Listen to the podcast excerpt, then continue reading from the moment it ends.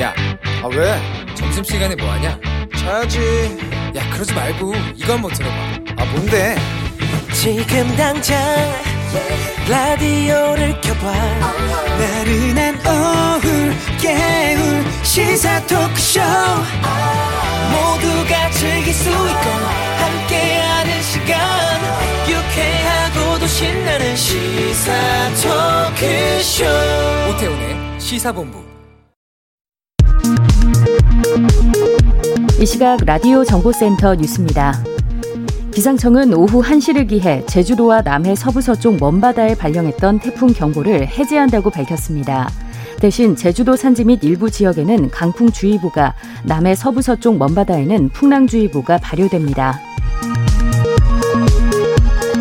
국가인권위원회는 언론중재법 개정안에 대해 일부 신설 조항이 언론의 자유를 위축시킬 우려가 있어 신중한 검토와 논의가 선행돼야 한다고 밝혔습니다. 특히 허위 조작 보도의 개념, 고의 중과실 추정 조항은 개념이 추상적이고 명확하지 않다고 판단했습니다. 코로나19에 걸린 무증상 경증 환자를 대상으로 하는 재택치료가 전국적으로 확대됩니다. 방역당국은 전국적으로 재택치료를 확대하기 위해 시도별로 전담 조직을 꾸리고 대상자 확대 및 재택치료자 건강관리 계획을 수립하도록 하겠다고 밝혔습니다. 오늘 취임한 오경미 신임 대법관은 대법원이 대립하는 가치가 화해하는 평화와 공존의 자리가 되도록 제가 가진 모든 힘을 다하겠다고 밝혔습니다. 광주 광산구 하남동에 얼굴 없는 기부천사로 알려진 독지가가 올해 추석을 앞두고 20번째 선행을 이어갔습니다. 광산구에 따르면 오늘 새벽 익명의 기부자가 사과와 배 등 과일 50상자를 하남동 행정복지센터 입구에 두고 갔습니다. 지금까지 라디오 정보센터 조진주였습니다.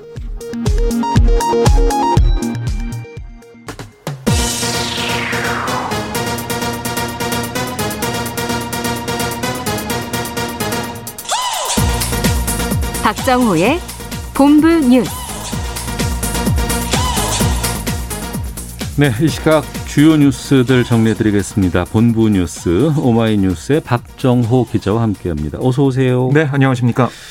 코로나19 신규 확진자 다시 2천 명대 또 나왔습니다. 네, 오늘 영시 기준 신규 확진자 2,008명 발생했습니다. 어제보다 65명 늘었는데요. 이틀 만에 다시 2천 명대를 나타냈고 이게 지난주 금요일에 1,892명과 비교해 보면 116명 늘었는데요. 네. 보통 발표일 기준으로 보면 주간에 제일 높을 때가 수요일이잖아요. 음. 그때 2,000명대로 올라간 다음에 서서히 내려오는 추세였는데 하지만 최근 수도권을 중심으로 확산세가 거세지면서 지난달 20일 이후 4주 만에 다시 금요일 2,000명대를 기록했습니다. 네. 오늘부터 자녀 백신 이용해서 네. 1차뿐 아니라 2차 백신을 자녀를 이용해서 맞을 수 있어요? 그렇습니다. 그러니까 SNS 우리가 하던 그 당일 신속 예약 서비스 네. 그거나 의료기관별 예비 명단을 활용한 2차 접종 이것도 자녀 백신 예약 접종이 가능한데요. 네. 2차 접종 예약 방법은 1차 접종 예약 방법과 동일하고요. 1차 접종을 하는 의료기관이 아닌 다른 의료- 의료기관에서도 자녀 백신으로 2차 접종을 할 수가 있습니다. 아, 이렇게 당일 접종을 예약하면 기존에 잡혀 있는 2차 접종 예약은 자동 취소가 되고요. 네. 기존에 예약된 2차 접종 백신과 동일한 종류로만 아, 이 자녀 백신을 접종할 수가 있습니다. 음. 자녀 백신으로 2차 접종을 받을 경우에는 6주의 이 접종 간격이 지금은 주어졌잖아요. 네. 이건 이제 화이자는 3주, 모더나는 4주까지 1, 2차 접종 간격이 단축이 됩니다. 네. 아, 또한 자녀 백신 접종과 별개로 28일부터는 이 아스트라제네카 백신 2차 접종일을 온라인으로도 변경할 수 있는데요. 사전 예약 홈페이지에서 뭐 4주에서 12주 범위에서 예약일을 변경할 수 있습니다. 음. 예약된 것보다 조금 일찍 더 맞고자 하시는 분들이 네. 2차의 경우에 그렇습니다. 자녀 백신 검토해 보시면 좋을 것 같네요. 네. 자, 그리고 원세훈 전 국가정보원장 징역 9년 선고받았어요? 네, 서울고법 재판부 특정범죄 가중처벌법상 국고손실, 직권남용 권리행사 방해 등 혐의로 기소된 원전 원장에게 징역 9년과 자격정지 7년을 선고했는데요. 네. 뭐 이건 앞서 이게 파기환송 전 2심에서 징역 7년과 이 자격정지 5년을 선고한 것보다 형량이 각각 이 파기환송심에서 2년씩 늘어난 겁니다. 그럼 이게 대법원 갔다가 다시 돌아온 그렇습니다. 거잖아요. 네. 예, 예. 그러니까 이 대법원이 파기환송하면서 어 이거를 어 일부 직권남용 혐의가 유죄로 인정하라 뭐 이런 취지의 판결이 있었거든요. 네. 그래서 이 파기 취지 이 그 취지대로 2심에서 무죄를 판단했던 일부 직권남용 혐의를 유죄로 인정했고요. 이에 따라 형량도 가중됐습니다. 이 원전 원장 이 국정원 예산으로 민간인 댓글 부대를 운영한 혐의 또 고 김대중 노무현 전 대통령의 비위 풍문을 확인하는데 예산을 쓴 혐의 그리고 이명박 전 대통령 등에게 국정원 특수활동비 2억 원을 건넨 혐의 등으로 기소가 됐고 네. 이번에 이렇게 형이 확정된 겁니다. 네. 내일 청년의 날을 앞두고 기념식 열렸다고요? 네, 이게 청년의 날, 예, 좀 생소하신 분들도 계실 것 같은데요. 청년 기본법에 따라 지정된 법정 기념일입니다. 그래서 매월 9월 셋째 주 토요일로 올해는 내일 18일이고요. 네. 지난해 뭐 제1회 청년의 날 행사를 돌이켜 보면 문재인 대통령 주재로 청와대 녹지원에서 방탄소년단 등이 청년 대표로 참석한 가운데 열린 그런 상황이 있었습니다. 오늘 2회 기념식은 서울 정부 어, 그 서울청사에서 열렸는데요. 김부경 국무총리의 말을 보면 이렇게 얘기했습니다. 우리 사회의 경쟁이 갈수록 치열해지면서 그 상흔이 고스란히 청년들에게 전해지고 있다. 사회가 응답해야 한다. 네. 청년 여러분의 희망의 불씨를 지키기 위해 끝까지 최선을 다하겠다. 이렇게 약속을 했고 그리고 이제 도쿄올림픽 우상혁, 김민정 선수, 도쿄 패럴림픽 최강근, 최혜진 선수가 참석해서 청년에게 응원 메시지를 전하고 청년 천여 명의 희망 메시지를 담은 타임캡슐을 청년 대표로서 김 총리에게 전달했는데요. 이 타임캡슐은 대한민국 역사박물관에 보관되고 오는 2040년에 개봉이 됩니다. 네. 체제 전환을 위한 청년 시국회의 회원들이 외교부 청사 경내로 무단 진입했다가 경찰에 체포되는 일이 있었다. 어떤 내용입니까? 네, 그러니까 오늘 오전 9시 반쯤에 회원 16명이 서울 종로 외교부 정문을 통해서 기습 진입을 했는데요. 네. 경찰이 30분 만에 이들을 제압을 해서 오전 10시쯤에 이 건조물 침입 혐의로 12명을 체포하고 경찰서로 연행을 했습니다. 이 차량에 진입하느라 잠시 열린 입구를 통해서 회원들이 들어온 것으로 알려졌는데 어, 왜 이렇게 진입했냐 봤더니 청년의 날을 맞아서 그러니까 청년 주거 안정, 대학 등록금 인하 같은 청년 의제를 주장하기 위해서 이런 행동을 벌인 것으로 알려지고 있습니다. 그렇군요. 국민의힘 이준석 대표 취임 100일 됐네요. 네, 이 대표가 취임 100일을 맞아서 기자 간담회를 국회에서 열었습니다. 네. 뭐라고 했는지 봤더니 국민의힘은 항상 과감한 자세로 정치 개혁을 선도해 나가겠다. 파부 짐주, 그러니까 결사항전의 자세로 어, 불가역적인 정치 개혁을 완성해서 대선에서 승리하겠다라고 강조를 했고요. 그리고 좀 경계 발언도 했습니다. 그러니까 통합만 하면 이긴다. 내 주변에는 문재인 좋아하는 사람 없다. 뭐 여론조사는 조작됐다. 부정선거를 심판하라. 뭐 이런 비과학적인 언어로 선거를 바라보는 사람이 늘어날수록 정권 교체는 요원해진다. 이렇게 선을 그었고요. 이어서 반공 이데올로기와 산업화에 대한 전체주의적 향수로 지지층이 결집하는 전략으로 선거에 임하고 싶진 않다. 이렇게 또 강조를 했습니다. 네. 올해 국정감사장에 기업 인 증인들이 눈에 띌 것 같다고요? 네, 그러니까 이른바 코로나 특수를 누리면서 매출을 대폭 늘린 주요 정보산업기술 기업 대표들이 대거 국감에 좀 나올 걸로 예상이 돼요. 가장 눈길이 쏠리는 상임위는 정무위원회입니다. 네. 그러니까 정무위가 지난 16일 전체 회의에서 김범수 카카오 이사의 의장을 비롯해 21명의 증인과 참고인 명단을 의결했는데요. 여야는 김범수 의장을 상대로 플랫폼 대기업의 불공정 거래 관행 이걸 질의할 계획이고요. 또 이번에 환불 사태를 일으킨 권남희 머지플러스 대표와 강한승 쿠팡 대표이사의 아, 이 온라인 플랫폼 규제 관련해서 어, 좀 물어보는 시간도 있을 것 같고 배보찬 야놀자 경영부문 대표는 수법업체 수수료 착취 논란 이걸로 국감장에 나오게 됐습니다. 아, 또한 이동통신 3사 대표들도 5G 이 품질 문제로 인해서 어, 불공정 약관 등의 사유로 증인대에 설 예정이고요. 그리고 기업인 증인의 단골 무대라고 볼 수 있는 환경노동위도 김범수 의장 등을 증인으로 세울 걸로 보여요. 음. 그러니까 이 주 52시간과 근로기준법 어, 위반 또 임금 체불 과 관련해서 김범수 의장과 또 이혜진 네이버 글로벌 투자 책임자의 증인 채택 필요하다 이런 입장이고 야당도 공감하는 분위기입니다. 다음 주에 예정돼 있습니다. 유엔 총회 여기에 참석하는 각국 정상 그리고 외교관들 백신 접종 증명 같은 거 하지 않는다고요? 네, 그러니까 이게 압둘라 샤이드 유엔 총회 의장이 지난 14일에 한 말을 보면 네. 백신 접종 증명을 요구하기로 한 미국 뉴욕시의 입장을 지지한다. 이렇게 얘기하면서 이행 방안을 논의할 거라고 밝혔는데요. 네. 불과 이틀 만에 입장을 번복한 셈입니다. 아, 그 유엔의 방침 변경. 어, 이 이유가 러시아 때문으로 좀 알려지고 있거든요. 러시아요? 네. 그러니까 러시아가 접종 증명 의무와 이건 차별적이다라고 반발했기 때문입니다. 음. 그러니까 러시아에서 주로 사용되는 백신이 바로 스푸트니크 V 백신이잖아요. 네. 근데 이게 미국은 물론 세계 보건기구 WHO 승인도 받지 않은 상태입니다. 음. 그래서 아, 우리 다 이거 맞았는데 이거 인정 안 한다는 거냐라면서 반발하는 그런 아, 모습이어서 그럼 러시아 백신 맞았으면 유엔청에 못 들어간다는 거 아니에요? 네, 그런 얘기가 나오고 어. 있어서요. 이렇게 예. 반발한 걸로 보이고요. 음. 어, 이번에 76차 유엔 총회 기간에 193개 회원국 가운데 100여 개의 나라 국가 원수와 50여 개의 나라 정부 수반, 그러니까 150여 명이 참석할 것으로 예상이 되거든요. 네. 다만 일부 국가의 정상은 이 여전한 코로나19 우려로 직접 참석 대신에 사전 녹화한 영상 성명으로 대처할 예정입니다. 알겠습니다. 여기까지 듣도록 하겠습니다. 오마이뉴스의 박정호 기자와 함께했습니다. 고맙습니다. 고맙습니다.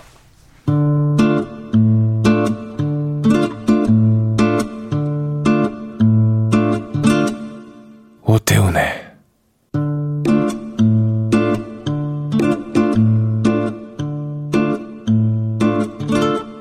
시사본부 네, 1시 11분 지나고 있습니다. 시사본부는 청취자 여러분들의 참여 기다리고 있습니다. 샵 9730으로 의견 보내주시면 됩니다. 짧은 문자 50원, 긴 문자 100원, 어플리케이션 콩은 무료로 이용하실 수 있습니다. 팟캐스트와 콩, KBS 홈페이지를 통해서 시사본부 다시 들으실 수 있고 또 유튜브를 통해서는 생중계로 만나실 수 있습니다. 콩 앱을 이용해서도 보이는 라디오로 만나실 수 있는데요.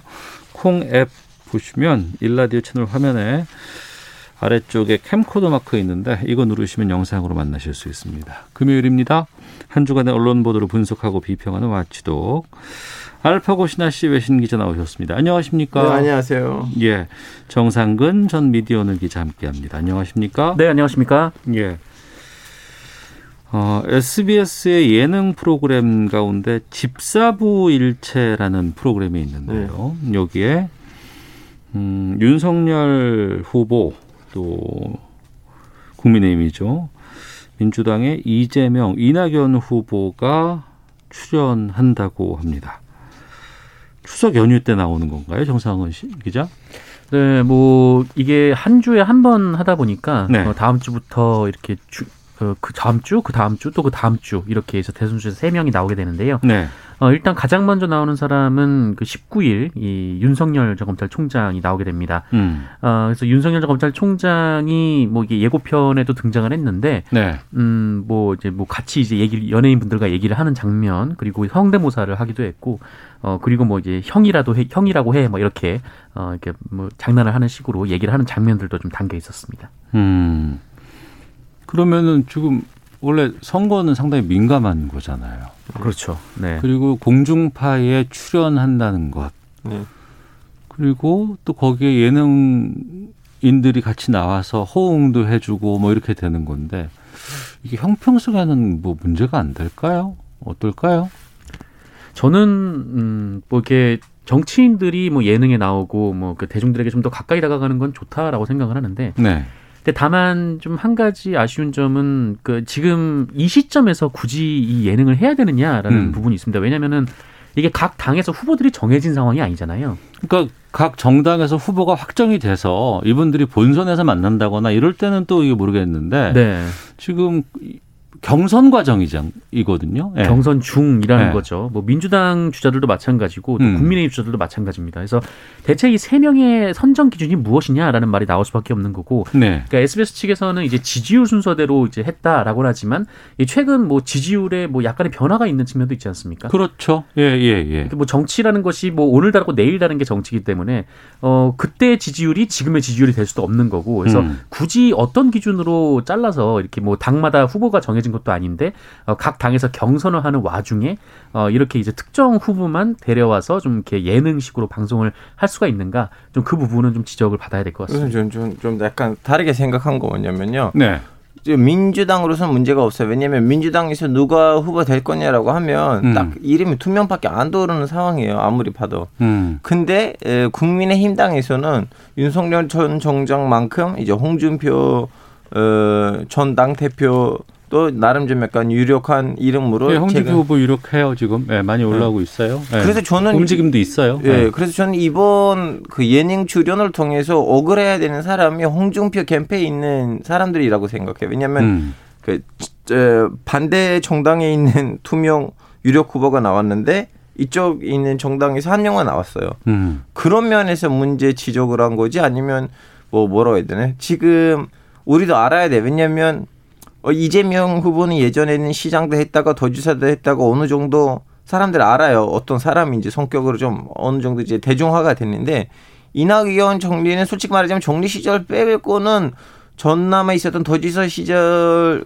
통해서 뭐 무슨 대중 아니고 좀 전국적으로 알리신 이름 아니고 그냥 정리 시절만 그렇고 에, 윤석열 전 총장도 어떻게 보면 최근에 와서 알려진 건데 우리는 몰라요 어떤 사람들인지 이 두 명이 네. 그래서 오히려 이 예능은 괜찮다고 봐요 저는 그 경선 과정부터는 있어야지 오히려 더 제대로 된 후보가 선출될 수 있다고 봤는데 음. 여기서 이제 양 정당에서도 똑같은 숫자가 나와야 되고 똑같은 유력한 후보들이 나와야 된다. 한 정당에서 한 명만 나왔다는 부분이 좀 아쉽다고 생각해요. 음. 아니 그 평시 같은 경우에 지금 네. 선거 기간이 아니고 일반 정치인들을 뭐 예능이라든가 교양 프로그램에서 출연을 뭐 서- 섭외를 해서 뭐 한다는 건 그건 이제 제작진들의 이제 판단이니까 그건 음. 존중해 줘야 될 필요가 있지만 경선 과정이고 대선 후보들의 서로 간의 여러 가지 지지율이라든가 이런 것들이 상당히 민감할 수밖에 없는 입장인데 그거를 여기서 한다는 게 어떤가라는 생각이 들기도 하고 우선 알파오 기자 네. 정치인들이 예능 프로그램이나 오락 프로그램 뭐 이런 데 나오는 거는 다른 나라도 많이 있긴 아니 있어요. 다른 나라는 흔해요. 한국은 거의 없는 편이에요. 사실 어. 우리는 반성해야 되는 부분이 네. 우리 정치인들이 왜 예능에 못 나와요. 음. 왜 예능에 못 나오는지 저는 알아요. 왜냐면 예능에 나오면 거기 이제 코스프레를 해야 되는데 그리고 어디서 뭘 튀어나온지도 모르고 음. 기재회견도 주기적으로 일어나지 않는 나라에서는 정치인들이 예능에 잘 안 나오겠죠. 왜냐면 네. 거기서 밑잔에 보일까봐. 음. 그래서 오히려 우리는 지적해야 되는 거 뭐냐면 우리 정치인들이 왜 주기적으로 기재회견 안 하고 왜 예능에 잘 안 나오냐를 따져야 돼요. 음. 오히려 문제는 거기 있다고 봐요. 외국에 보시면 연예인들, 연예인 아니고 정치인들, 뭐 대선 어, 과정이든 말든 예능에 잘 나와요. 음. 그 자기의 그 모습을 벌거벗은 그대로로 보여줘야지 이제 민심을 받을 수가 있는데 네. 오히려 이제 한국에서 안 나는 거는 문제라고 봐요. 아니 그게 또 여러 가지 양면이 있는 게 그러니까 모두가 다 자연스럽게 나오고 근데 특히 네. 뭐 코미디 프로그램에서 다룬다거나 이렇게 달아서 희화화 시키기도 하고 아니면은 무슨 뭐 풍자를 하기도 하고 이런 것들을 해야 오히려 더 편하고 자연스러울 텐데 그런 건 또 안 하려고 하고 홍보되는 것만 또 나오려고 하는 것도 문제인 거 아니에요? 네. 그렇죠. 미국에서 이 정치인들이 많이 나오는 프로그램이 이제 SNL이라는 프로그램인데 네. 보통 이제 정치 풍자를 성격으로 하는 기반으로 하는 좀 코미디 음. 쇼이거든요. 그래서 네. 풍자 대상인 본인이 나와서 같이 음. 이제 본인을 풍자하는 좀 그런 형태가 있다 보니까 네. 받아들이는 대중 입장에서도 이게 정말 재밌죠. 어. 어, 정말 재밌는데 어, 그런데 우리나라에서 이제 정치인들을 예능에서 소비하는 방식을 좀 보면은 어, 대체로 이제 정치인 한 명을 불러서 네. 어, 다른 이제 뭐 연예인 분들이나 이제 예능인 분들이 평소엔 딱딱한데 오늘 뭐 이렇게 편한 모습 보니까 뭐 색다릅니다. 뭐 이런 얘기들 많이 하고 막 이러면서 뭐 그런 거죠. 그러니까 네. 뭐 대체로 이 집에서 특정- 요리한다거나 뭐 이런 거 있잖아요. 맞습니다. 네. 그러니까 이게 뭐 알파고 기자의 말처럼 벌거벗은 자연스러운 모습이라기보다는 오히려 대중들이 받아들이기엔 그 모습 자체가 굉장히 좀 연출돼 있는 것 같은 느낌을 받는 거예요. 그래서 음. 좀 이렇게 보기에 따라서는 뭐 특정인을 좀 특정 정치인을 좀 미화하는 부분도 있고 물론 네. 뭐 대화 중간 중간에 뭐 돌직구 질문이다라고 해가지고 민감한 질문을 던지긴 하지만 사실 질문 하나 던지고 대체로 그 이슈에 대한 정치인들의 그 설명을 듣는 좀 그런 형태가 많거든요. 네. 그래서 여기서 또 이렇게 뭐 날카로운 뭐 질문 다시 또 주고 가고 뭐 그런 건 아니다 보니까 음. 그러니까 좀 뭐 첫 번째 말씀드렸던 것처럼 좀 그 여러 후보들이 있는데 지금 딱 그 몇 명 후보만 나오는 형평성의 문제 그리고 이 부- 분들이 나와서 이른바 좀 소비되는 방식에 대한 문제도 좀 지적이 돼야 될 것 같습니다. 네. 알파 기자 공감해요? 저는 건강하고 플러스는 그 이 기회는 모든 정치인한테 공평하게 주는 분위기라면 네. 뭐 문제 없다고 봐요. 음.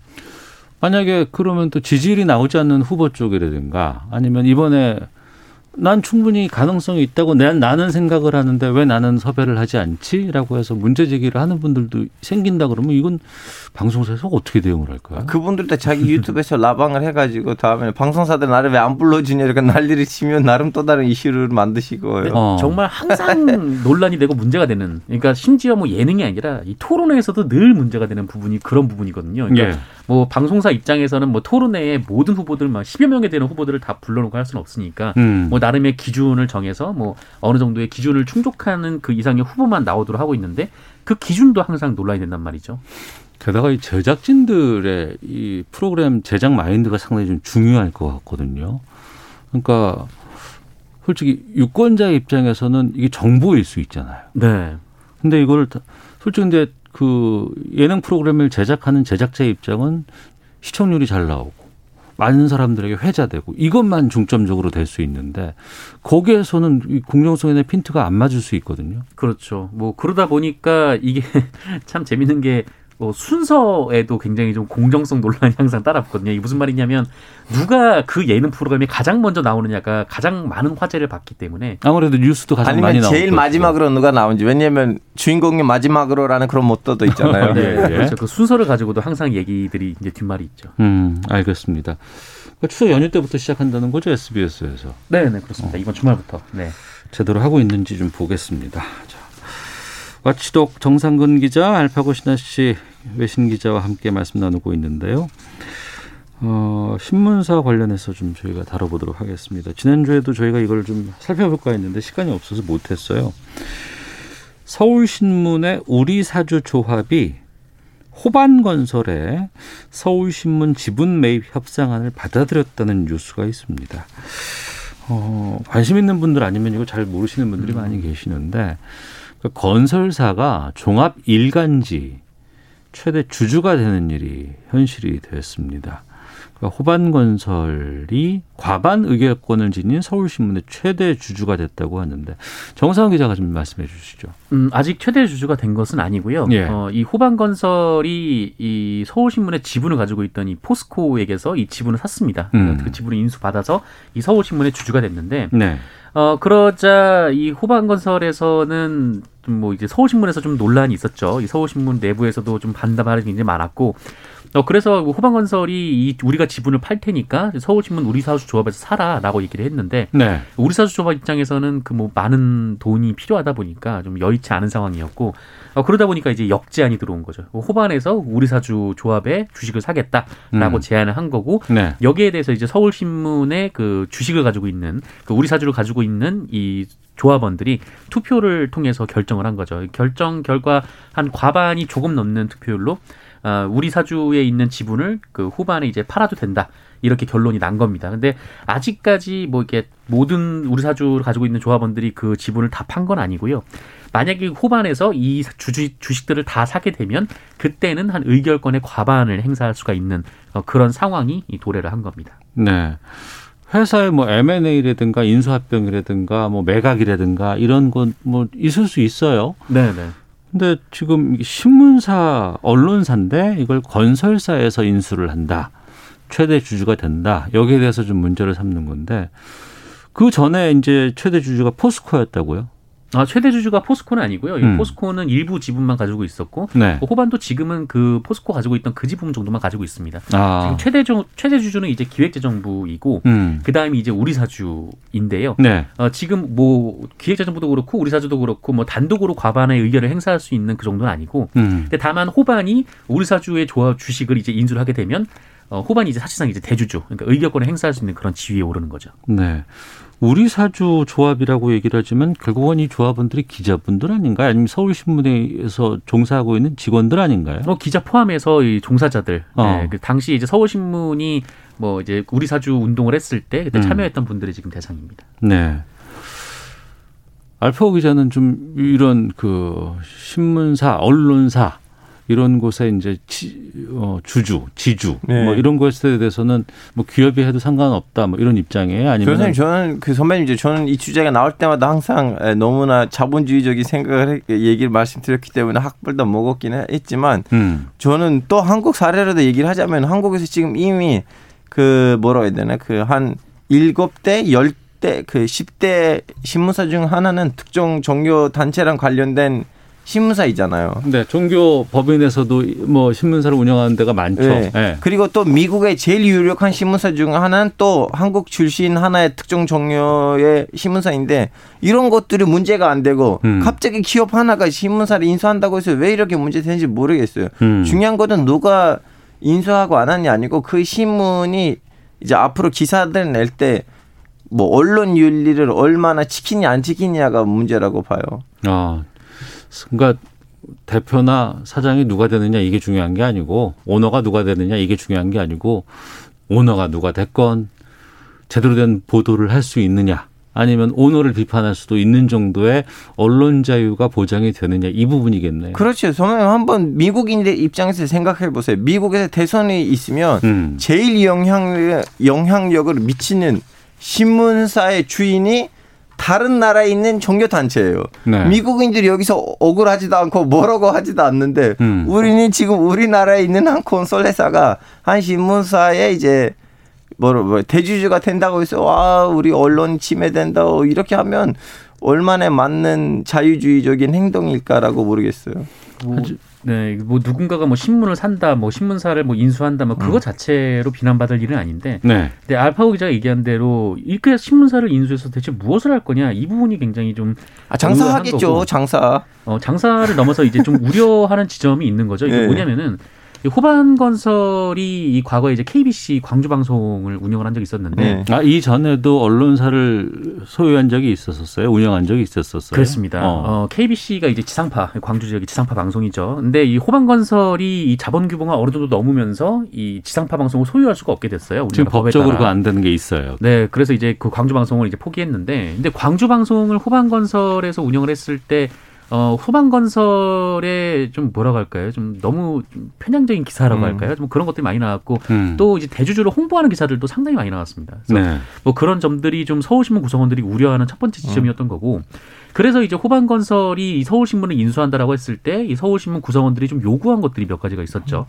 뭐, 이를테면은, 뭐 대주주를 그러니까 호반 건설을 비판할 수 있는 자유를 달라라는 여러 가지 조항을 묶어서 이렇게 제시를 한 적이 있는데 호반건설이 이걸 결국 받아들이지 않았습니다. 음, 아, 안 받아들였어요. 네네. 그러니까 호반건설을 비판하는 기자를 징계하지 않는다.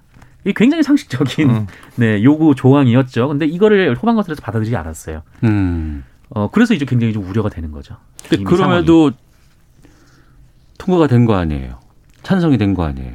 그렇죠. 이게 우리 사주 조합에서 이제 투표를 한 거고 이게 어. 뭐 편집국 기자들의 투표다 뭐 이렇게 보긴 어려운 게 뭐 이 우리 사주 조합원들 중에서는 기자가 아닌 분들도 계시니까요. 음. 그리고 굉장히 좀 내부에서도 논쟁이 좀 많았고 그리고 이제 통과된 수치를 봐도 50%가 간 넘는 어 굉장히 좀 뭐라고 한 그 정확히 얘기하면 좀 반으로 좀 쪼개진 그런 상황이 놓여져 있는 것 같습니다. 그러면 우리는 지금 시민으로, 시, 예, 시민으로서 완전히 독립되고 완전히 뭐라고 해야 되나 어디에다 변파적이지 않는 뉴스를 접하기 위해서는 우리는 우리 세금으로부터 이제 에, 에, KBS를 살리고 있잖아요. 그래서 KBS에서 이미 진짜 제대로 된 기사들 나오고 있어요. KBS 말고 몇 개 더 언론사가 있죠. 우리의 세금으로 운영되니까. 네. 근데 그렇다고 해서 나머지 모든 언론사들이 똑같은 위주에서 갈 필요가 없고 걔네들은 이제 하나의 사립 언론사를 보고 시민이 그 정도로 머릿속에서 필터링 하지 않을까 싶어요. 음. 그러니까 뭐 그런 부분들은 그러니까 뭐 어느 정도 그러니까 언론사의 각자의 뭐 판단이라든지 음. 혹은 그 사상이라든지 뭐 지향점이라든지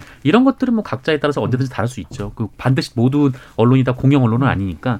근데 다만 굉장히 우려되는 것은 그 우리나라의 뭐 가장 큰 언론사 중에 그 큰 일간지 중에 한 곳이라는 이 서울신문에 좀 건설 자본이 들어와서 이 건설 자본을 비판하지도 못하게 좀 그런 조항조차 받아들이지 않고 있다. 좀 이 부분이 굉장히 좀 그러니까 어떤 그 소유에 대해서 자유롭다고 아까 말씀하신 뭐 다른 뭐 유럽이라든가 미국에 있는 이런 언론사들 있잖아요.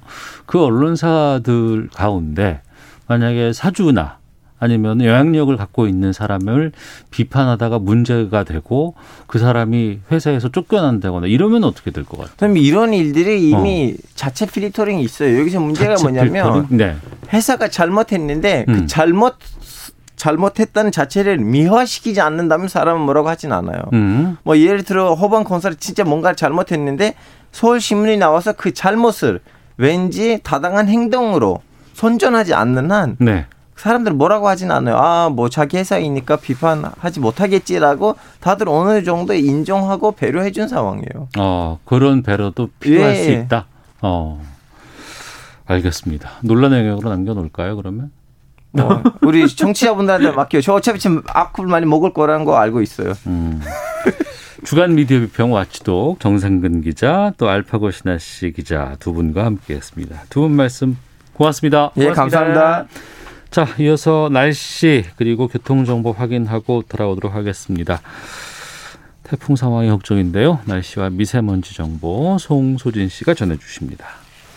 태풍은 지금 제주도에서 동쪽으로 약 120km 떨어진 바다를 지나고 있습니다. 제주도는 태풍에서 점차 멀어지고 있지만 남해안 지역이 태풍의 강풍 반경에 들어 현재 부산과 경남, 전남 일부 그리고 제주 대부분 해상과 남해 전 해상, 동해 남부 해상에 태풍 특보가 발효 중인 상태입니다.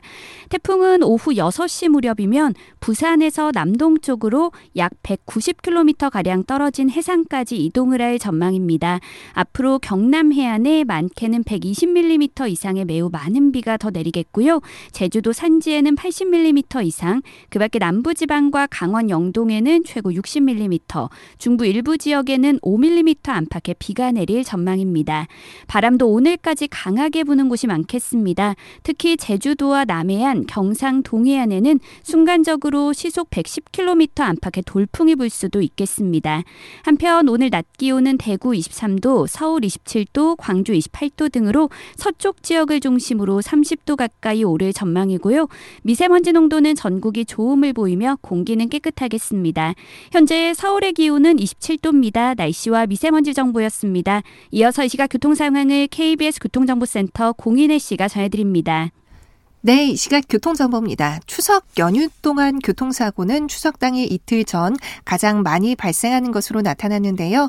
고속도로 오후 들어서 사고가 많이 발생하고 있고요. 점차 충청 이남 지역으로 귀성 정체도 생기고 있습니다.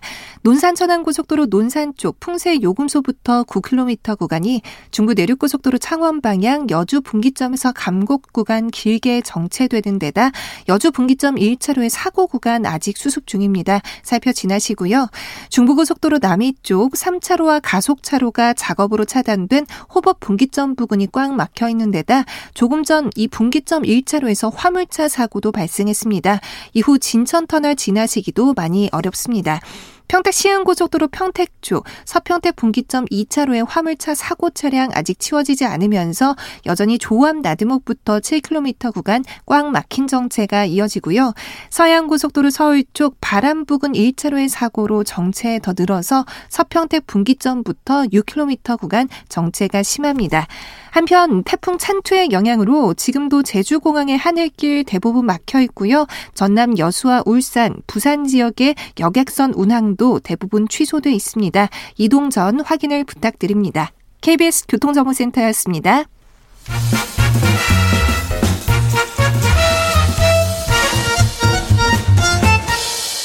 오태훈의 시사 본부.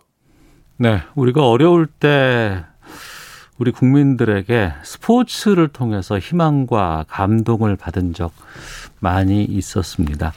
지난 도쿄 패럴림픽 많은 분들께서 기억하고 계실 텐데요. 우리 장애인 선수들이 보여준 열정이라든가 도전의 모습 보면서 많은 분들이 감동을 받았고 특히 이제 메달 색깔이라든가 성적과 관계없이 아, 너무 감동적이다. 또 최선을 다하는 모습에 뭉클한 적이 많이 있었습니다. 이 선수들 이제 경기 마치고 다 이제 돌아오셨는데 지난 도쿄 패럴림픽 경기 가운데 이 경기를 떠올리는 분들이 많이 계십니다. 일본과 연장까지 가면서 우승을 이끌어냈고 패럴림픽 9연속 금메달 이런 엄청난 성과를 이뤄낸 종목이 있습니다. 보치아 종목인데요. 우리 보치아 국가대표팀의 임광택 감독을 오늘 금요 초대석에서 만나 뵙도록 하겠습니다. 연락을 드렸더니 저희가 지금 2주간의 자가 격리 중이세요. 그래서 영상으로 저희가 연결을 하도록 하겠습니다. 임광토, 임광택 감독 영상통화로 만나보겠습니다. 감독님 안녕하십니까?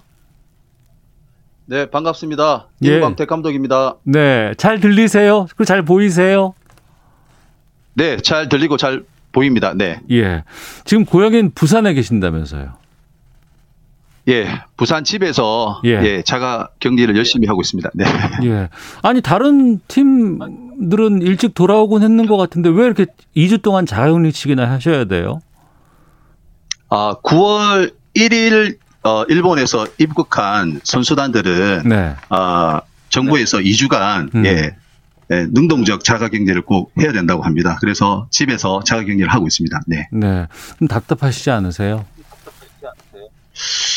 어, 답답한 것도 있지만, 어, 보치아가 예, 9회 연속 금메달을 획득해 오면서 주위에서 네. 또 축하 전화도 많이 네. 오고, 또 상당히 또 인터뷰 요청도 많아서 예, 지금 기분이 좀 얼떨떨한 그런 상태입니다. 네. 네, 그러시군요. 보치아란 경기에 대해서 잘 모르시는 분들이 많이 계실 것 같은데 이 보치아 경기를 좀 직접 설명을 해주신다면요, 소개해 주신다면은요. 아, 네.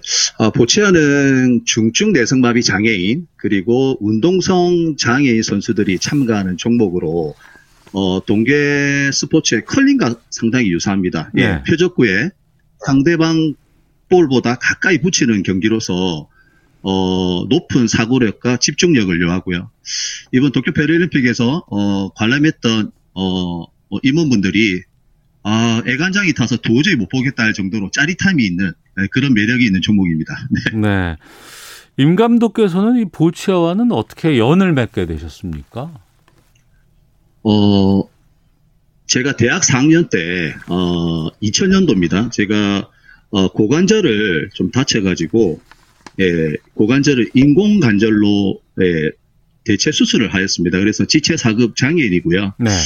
어, 원래 체육 교사 그리고 프로 농구 심판이 꿈이었는데 그 꿈을 접고 어, 부산에 있는 장애인 복지관에 재활 체육 교사로 봉사활동을 시작하면서 보치아를 처음 접하게 되었습니다. 네. 하지만 보치아라는 종목 자체가 무척 생소한 종목이잖아요. 네네. 어, 실제 리우 패럴림픽 때까지 예, 보치아가 이렇게 매스컴에서 어, 홍보를 하고 알려주지는 않았습니다. 이번 도쿄 패럴림픽 이후로 어, 매스컴에서 상당히 홍보를 하면서 예, 국민들도 많은 관심을 가져주시고 제가 뭐 유튜브나 뭐 다른 동영상 그 조회수를 한 번씩 제가 보는데요. 어우, 그 조회수가 어마어마하게 예, 많이 높아져 있더라고요. 그래서 음. 상당히 보치아 인원으로서는 상당히 기분이 좋고 예, 너무 기쁩니다. 네. KBS에서도 패럴림픽 중계를 준비를 하면서 유력 종목에 대해서 이제 뭐 여러 가지 배치를 한다거나 중계를 선택한다거나 이제 이런 이제 계획들을 세우는데 보치아는 9회 연속을 앞두고 있습니다. 유력한 종목입니다. 이렇게 하게 될 수밖에 없거든요. 근데 감독의 네네. 입장에서 선수의 입장에서는 아니 우리가 따놓은 것도 아닌데 저렇게 얘기를 하면 어떡할까 걱정도 많이 되셨을 것 같습니다. 아, 실제, 어, 매스컴에서는, 예, 9회 연속 금메달 도전 또는, 어, 양궁, 여자 단체전처럼 네. 양궁과 어깨를 나란히 하는 종목 등 이렇게 너무, 예, 기대감 또는 부담감을 선수들한테 예, 줬던 거 사실이거든요. 예. 어, 그래서 저 또한 9회 연속 금메달 획득에 실패하면 음. 또 감독으로서 큰 또 오점을 남기기 때문에 저, 저 또한 상당히 부담감이 컸습니다. 하지만 선수들한테 우리 훈련한 만큼 열심히 하자, 훈련한, 큼- 훈련한 만큼만 하자라는 어, 선수들한테 예, 동기부여도 하고 또는 그런 어, 중압감을 좀 이겨내기 위해서 선수들한테 좀 편안하게 계속 주문을 해왔습니다. 네.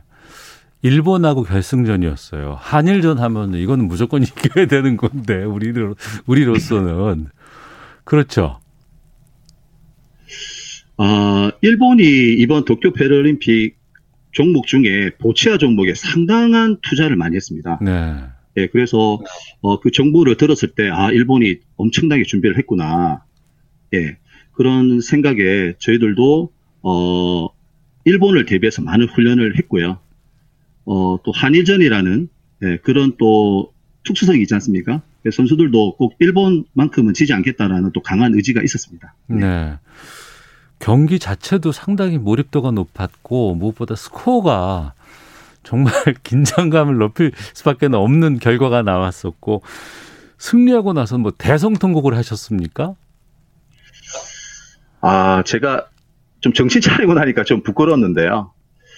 어, 도쿄 패럴림픽 초반에 어, 우리 노영진 선수라고 또 건강학회로 귀국을 하게 되었고요. 그리고 개인전에서 또 노메달을 또 얻었습니다. 예. 또 계속 그 불운이 우리 대한민국 선수단한테 계속 따라 붙는 거예요. 아, 이렇게 운이 없을 어, 수가 있느냐라는 음. 정도의 예. 또 9회 연속 한일전 또 그 연장전 극적인 승리 이런 것들이 갑자기 우리가 금메달 확정됐을 때 또 감정이 북받치면서 정말 선수 지도자 끌어안으면서 대승 통곡을 한 것 같고요. 어, 이 자리를 다, 다시 빌어서 우리 선수단한테 너무 자랑스럽고 지도자한테 감사 인사를 좀 드립니다. 네. 연장까지 가는 피말리는 접전이었는데 당시에 선수들에게 어떤 말을 하셨어요? 어, 근데 참, 어, 이상하게 결승전 앞둔 웜업 시간에 연장전 훈련을 하고 싶었어요. 아, 결승전 가기 전에? 훈련을- 예. 어. 웜업 시간에 어, 연장전 훈련을 우리가 두 번을 하고 들어갔습니다. 음. 그게 공교롭게도 어, 딱 그 들어맞아서 선수들이 아마 연장전 훈련을 했기 때문에 그 페이스대로 어, 하지 않았나 그런 생각이 들고요. 저는 또 연장전 가면서 어, 일본 팀한테 분위기가 좀 기울었습니다. 하지만 선수들 기죽지 말고 자신 있게 하라고 제- 저는 계속 목적껏 화이팅만 열심히 했습니다. 예. 네. 앞서서 그 선수 가운데 유력한 노영진 선수가 뭐 건강이 안 좋아서 귀국했다고 하는데 그건 왜 그랬는지도 네. 궁금하기도 하고 당시에 또이 전력이 상당히 좀 많이 악화된 거 아니에요? 약화된 거 아니겠습니까? 네, 맞습니다. 네, 맞습니다. 예, 분위기도 상당히 침체되었고요. 어. 그 노영진 선수가 BC1 개인전 종목에서는 입상이 유력한 선수였는데요. 어, 도쿄에 도착하자 어, 이 또 신변 처리가 조금 문제가 있고 계속 어, 이 경추에 문제가 있어서 음. 팀 닥터한테 바로 보고를 하고 팀 닥터가 선수촌 내 병원에 가서 MRI를 찍었습니다. 찍었더니 그 경추에 5번, 6번 사이에 상당히 심각한 손상이 있어서 경기에 참가하는 것은 불가능하다. 아이고. 이대로 참가했다가는 정말 큰일이 난다. 그래서 바로 귀국 조치해서 수술을 해야 된다는 예, 결정을 내렸습니다. 근데 이제 노영준 선수한테 이 얘기를 전달함에 있어서 상당히 어려웠습니다. 그 노영진 선수는 어, 지난해 어머니가 암으로 돌아가셨거든요. 네. 그 어머니랑 어, 약속을 도쿄에서 꼭 금메달을 어, 어머니한테 선물로 드리겠다라고 5년 동안 정말 힘든 훈련을 이겨내면서 어, 도쿄까지 왔는데 어, 이 청창병력처럼 예, 귀국을 해야 된다는 그 사실을 전달했을 때 아, 선수 지도자가 너무 힘들었습니다. 하지만 어, 노영진 선수가 좀 젊습니다. 젊어서 파리 때 에페탑 앞에서 예, 만세를 부르자 금메달 따서 어머니한테 선물을 하고 반대로 어머니가 어, 도쿄에서 어, 영진이 건강을 선물했다라고 설득을 해서 네. 조기 귀국을 좀할 수가 있었습니다. 음. 그럼 노영진 선수는 지금 수술을 받았나요? 어떻습니까? 네, 수- 어, 귀국해서 바로 수술을 받았고 수술은 잘 되어서 지금 집에서 좀 음. 안정을 취하고 있습니다. 네. 아직 만나보시지 못하셨겠어요. 네, 뭐 격리 중이라 만나 보지는 못했고요. 예. 제가 어제 어, 병문안을 못 가서 우리 노영기 선수한테 병문안 대신 제가 소고기를 선물로 좀 보내줬습니다. 네, 소고기 먹- 먹고 힘내고 빨리 캐치하라고 또 오늘 아침에 또 문자를 주고 받았습니다. 네. 그러셨군요. 전 참 궁금한 게, 어, 참 낯선 종목이고, 우리가 익숙한 종목이 아닌데, 이 보치아를 우리가 왜 이렇게 잘할까? 다른 나라에서도, 네.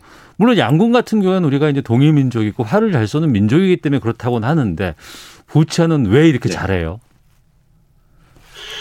어, 제가 생각하기에, 에, 우리 국내 보치아 선수가 보통 대회당 한 150명 정도가 참가합니다. 네. 네, 그래서 많은 선수층이 좀 두껍다는 어, 그런 어, 결과도 되겠고요. 두 번째는 우리 어, 우수한 경기 용기구를 제작을 하고 있습니다. 지금 세계적으로 우리나라 제품이 볼 또는 홈통 램프가 거의 80%를 차지하고 있거든요. 아, 세계에서요? 우수한 또 경기 용기구, 네네. 어.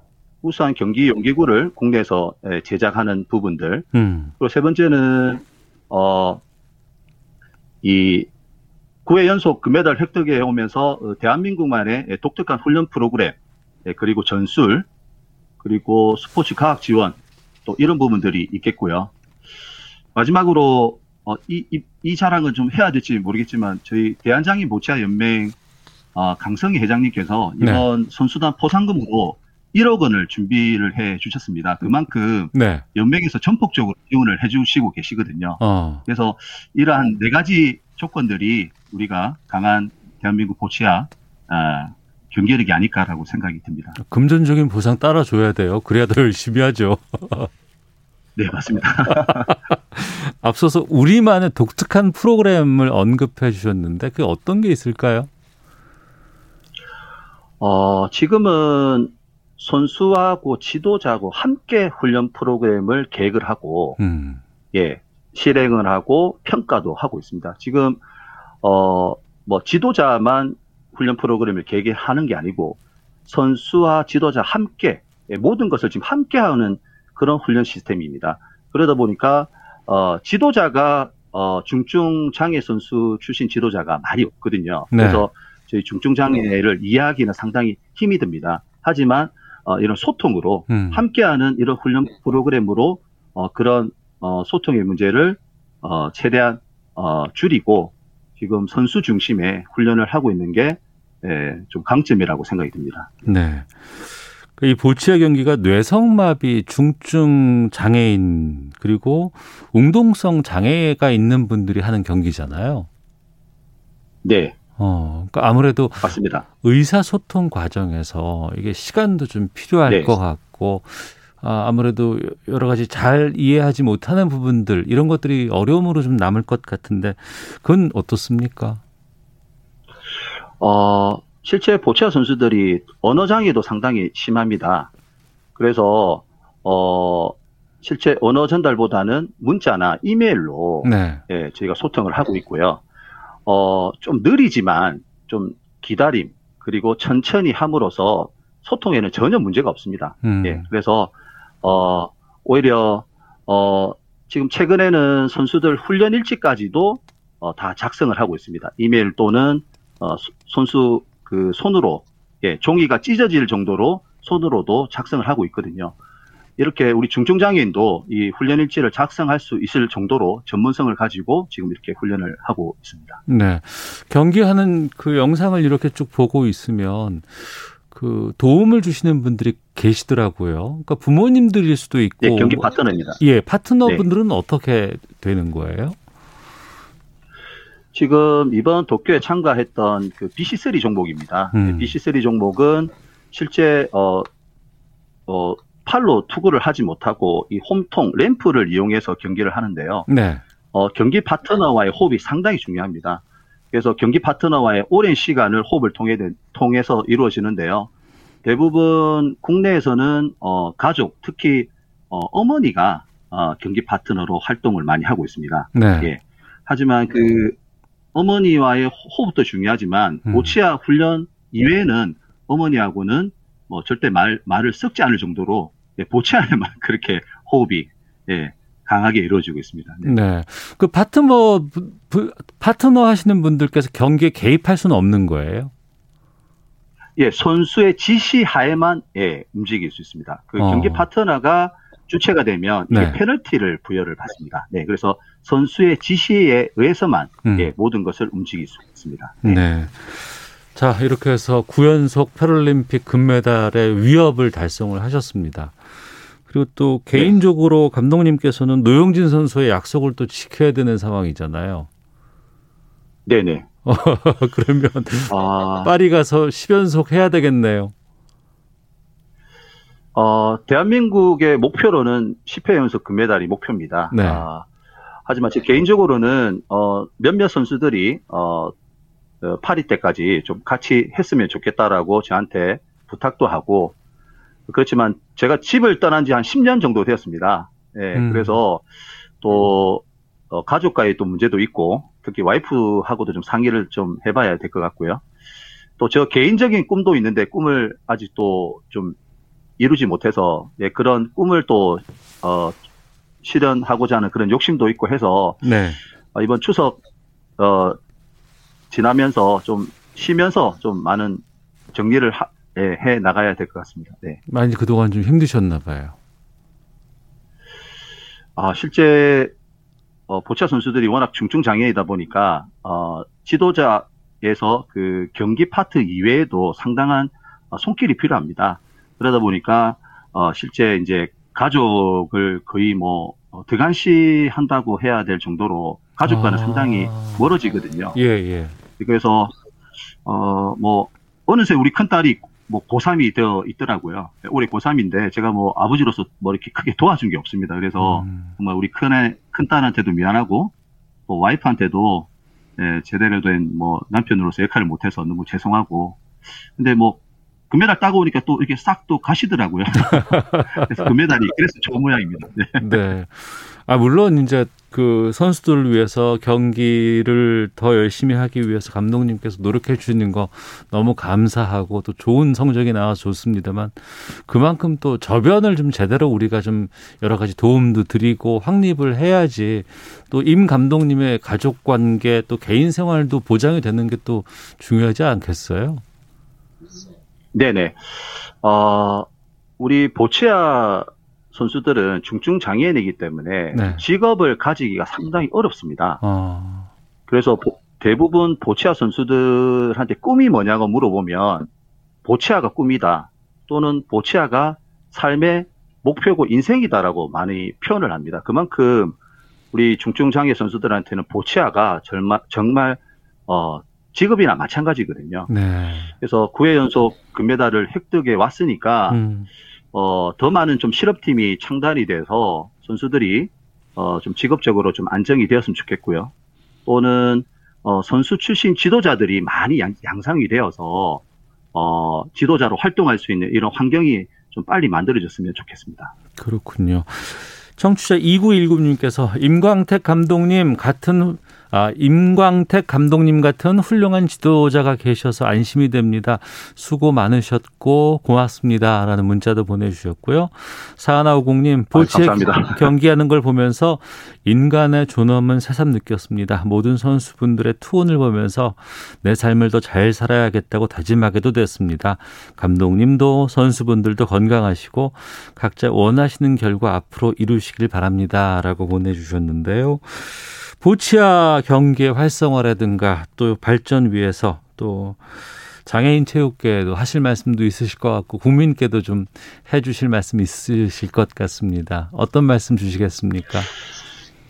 네, 어, 장애인 체육에서는 좀 전에 말씀드렸던, 어, 실업팀이 좀 많이 생겼으면 좋겠고요. 음. 네, 지도자, 선수 출신 지도자들이 많이 왕성한 활동할 수 있도록 그런 환경적인 부분도 좀 정리가 되었으면 좋겠습니다. 어, 일반 국민들한테는, 어, 우리 보차 선수들은 비장애인 선수 못지않게 열정과 노력을 하고 있습니다. 어, 실제 중증장애 선수이다 보니까 조금 측은하게 생각을 하시는 부분도 좀 없지 않아 있습니다. 음. 하지만 우리 보차 선수들을 정말 훌륭한 선수다. 정말 멋진 선수다라고 생각을 하시고 앞으로 보치아에 대해서 좀 관심을 가지고 많은 응원을 좀 부탁드리겠습니다. 네. 끝으로 가족께도 한 말씀 더 하시죠. 아, 제가 딸이 셋입니다. 예. 딸이, 딸, 딸부자 아빠인데, 아, 제가 정말 그 딸들한테 아빠로서 역할을 못해서 너무 제, 저- 죄송하고, 어, 경기 끝나면 아빠가 선물도 많이 사주고 아빠 역할을 좀 제대로 할 수 있도록 하겠습니다. 그리고 정말, 어, 제일 고생한 우리 와이프한테, 예, 뭐, 앞으로 이렇게 그 보답하면서, 어, 열심히 살아가겠다고 다시 한번 말씀드리고 싶습니다. 네. 새딸 이름 좀 불러주세요. 아, 임규민, 임규리, 임규은입니다. 네. 네. 사랑합니다. 네. 그 따님 정말 고맙습니다. 이렇게 좀 저도 좀 전해드리고 싶고요. 자 지금까지 보치아 팀 임광태 감독과 함께 말씀 나눴는데요. 저희가 마지막 어, 노래 들으면서 끝내거든요. 슈퍼스타 신청해 주셨네요. 아, 제가 도쿄에서 힘들 때 이 노래를 듣고 많이 힘이 되었습니다. 음. 근데 공교롭게도 선수들도 이 노래를 듣고 있었더라고요. 네. 그래서 아마 그런 텔레파시가 통해서 또 9회 연속 금메달을 획득하지 않았나 싶습니다. 정말 힘이 되는 노래입니다. 감사합니다. 자, 아, 이 노래 들으면서 임광택 감독과 함께한 금요초대서 마치겠습니다. 건강하십시오. 네, 감사합니다. 네, 시사본부도 여기서 인사드리겠습니다. 다음 주에 뵙겠습니다. 안녕히 계십시오.